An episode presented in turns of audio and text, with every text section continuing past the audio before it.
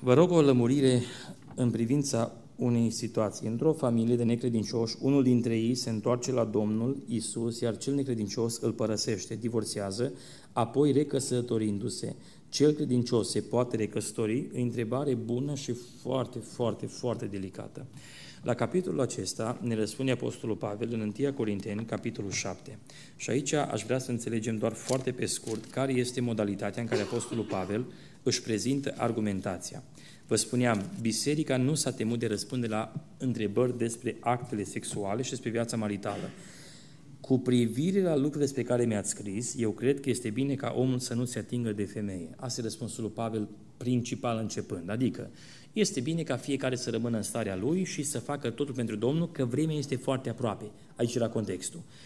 Dar, și acum el începe să explice, totuși, din pricina nevoilor, apar reglementările. Și acum, de la versetul 1 până la versetul 6, ne prezintă dinamica maritală conjugală, actul sexual în familie. Asta prezintă aici. Reguli, deci aici e mult de vorbit, poți să vorbești o oră ușor numai din aceste 6 versete, în care explicăm exact cum lucrează această dinamică. Apoi, versetul 7, versetul 8 și versetul 9 vorbește despre cei care sunt văduvi acum.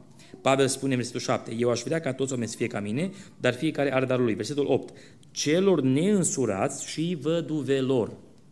Bă, neînsurați înseamnă că oricine nu este căsătorit actualmente. Și noi am spune, ok, păi înseamnă că asta e oricine, inclusiv fetele și băieții, feciori, fecioare și văduvele. Dar nu e așa. Dacă analizezi atent, și nu-i timpul acum să analizăm textul, veți vedea că cei neînsurați era o terminologie folosită pentru cei care erau văduvi. Și Pavel spune, văduvilor și văduvelor le spun că este bine să fie ca mine. Și acolo mai mult e de explicat aici. Și versetul 9 reglementează, dacă nu se pot înfrâna, să se căsătorească. Aici este bine să se recăsătorească cei care au fost văduvi. Asta e dinamica. E mult de explicat, nu intrăm aici. Versetul 10 și 11 este contextul de marital între cei care sunt credincioși.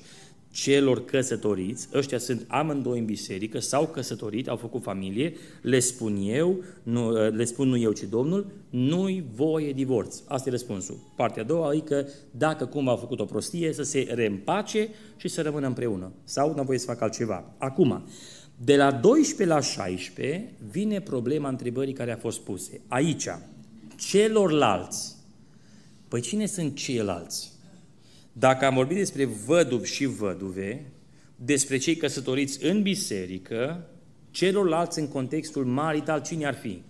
Cei care sunt în căsătoriile mixte, și acum explicăm ce înseamnă, ca mai apoi să înceapă de la 25 să trateze problema feciorilor și a fecioarelor. E o categorie de sine stătătoare.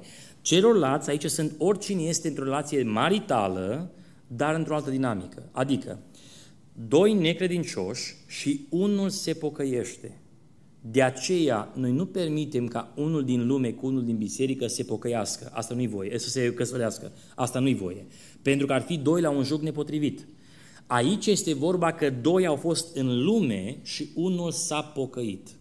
Când acesta unul se pocăiește, Pavel spune așa, dacă cel necredincios sau cea necredincioasă vrea să trăiască mai departe cu cel acum convertit, care este soțul, soția de drept, nu are voie cel credincios să se despartă. Pentru că frica care era, dacă eu m-am pocăit, acum luăm un caz ca să fie mai simplu cu numele, cu pronumele, bărbatul este nepocăit, soția se pocăiește. Și ea spune așa, acum eu fiind pocăită, trăind cu el, nu cumva asta îmi strică mie relația cu Domnul, pentru că el e în lume, el înjură, el bea, el face lucruri rele și el acum trăind cu mine conjugal, sexual, mă întinează pe mine. Și Pavel spune nici de cum și dă un argument. Pentru că dacă așa ar fi, copiii voștri acum ar fi ca și făcuți din flori, ar fi necurați. Adică tu sfânt și el nesfânt ați făcut copii ilegitimi. Și Pavel spune, nu e adevărat. Copiii voștri sunt sfinți, nu în contextul mântuirii, adică ei sunt automat mântuiți, ci ideea este să sunt puși într-un context aproape de Dumnezeu, consacrați, din cauza celui care este sfânt.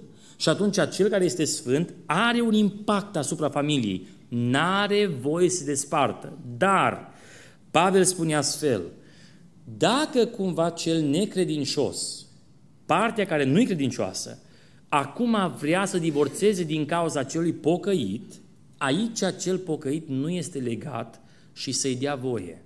De ce? Că Dumnezeu ne-a chemat să trăim în pace. Frica celui pocăit este, eu n-am voie să te las, că îți pierzi și tu sufletul oricum, măcar fiind cu mine, te duc către Dumnezeu. Și Pavel spune, ce și tu nevastă dacă îți vei mântui bărbatul, sau ce și tu bărbatul dacă îți vei mântui nevasta, adică retoric. Crezi tu că îl poți mântui? Nu, numai Dumnezeu poate. Și atunci, ținându-l legat, nu înseamnă că îl mântui. Și aici Pavel spune să ne chemați să trăim în pace, în loc de scandal, țipete, bătăi și altele, dacă ăla necredincios nu mai vrea împreună, și ascultați bine, nu că ăsta credincios îi face viața iad, ca să scape de el, ca ai viclenie. El trăiește mai departe în curăție, în supunere, în tot ceea ce înseamnă viața maritală și acum cel necredincios spune, m-am scrăbit de tine și de pocăiții tăi, nu te mai vreau, du-te unde vrei tu, nu mai vreau să fiu cu tine. Dacă așa stă treaba, acum cel pocăit nu este legat, zice Biblia, îi dă voie să se despartă. El nu-i condamnat pentru asta, că nu el o inițiat. Problema este că nu apare aici ideea de recăsătorire, în schimb. Nu apare. Deci aici mă reîntorc, nu forțați în Scriptură ceea ce nu spune. Faptul că tace oarecum Biblia, mie nu-mi dă argument să spun, înseamnă că așa este. Ca să pot răspunde la întrebarea aceasta, va trebui să mă uit în totalitatea Scripturilor la toate învățăturile despre căsătorie. Și atunci toate împreună îmi arată că recăsătorirea se permite doar în contextul, care le-am zis mai devreme, văduvie sau cei doi s-au stricat și se reîmpacă înapoi, atât. Nu este alt context. Păi frate, îi nedrept? Nu-i normal față de ăsta. Sunt de acord că omenește vorbind din nedrept. Nu uitați un lucru în schimb. Dumnezeu nu este interesat de fericirea noastră. Dumnezeu e interesat de mântuirea noastră.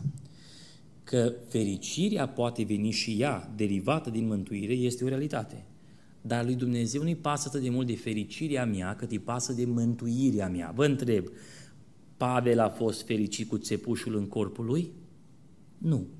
Că de era fericit, nu se ruga de 3 ori să-l ia Domnul. Dar vă întreb, a fost necesar țepușul? A fost.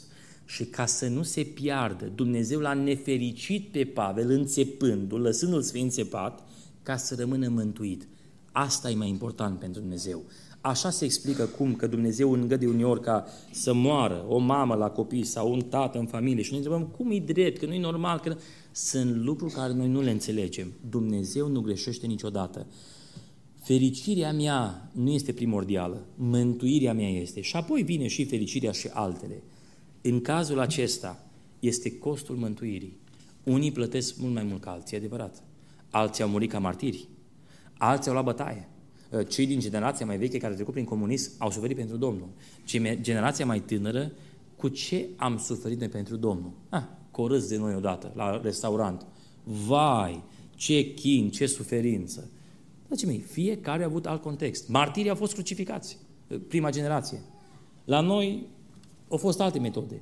Deci aici vorbim despre faptul că Dumnezeu uneori îngăduie anumite lucruri. Asta înseamnă că după Sfântul Cuvânt, după cum se vede, nu este o clauză. Eu nu pot răspunde la așa întrebare și nu m-aș băga. Dacă cineva se vede mai luminat, să vă dea dezlegări de astfel de lucruri, îi aparține decizia și va da răspundere în fața lui Dumnezeu. După Biblie eu nu pot să spun altceva decât ceea ce scrie Biblia.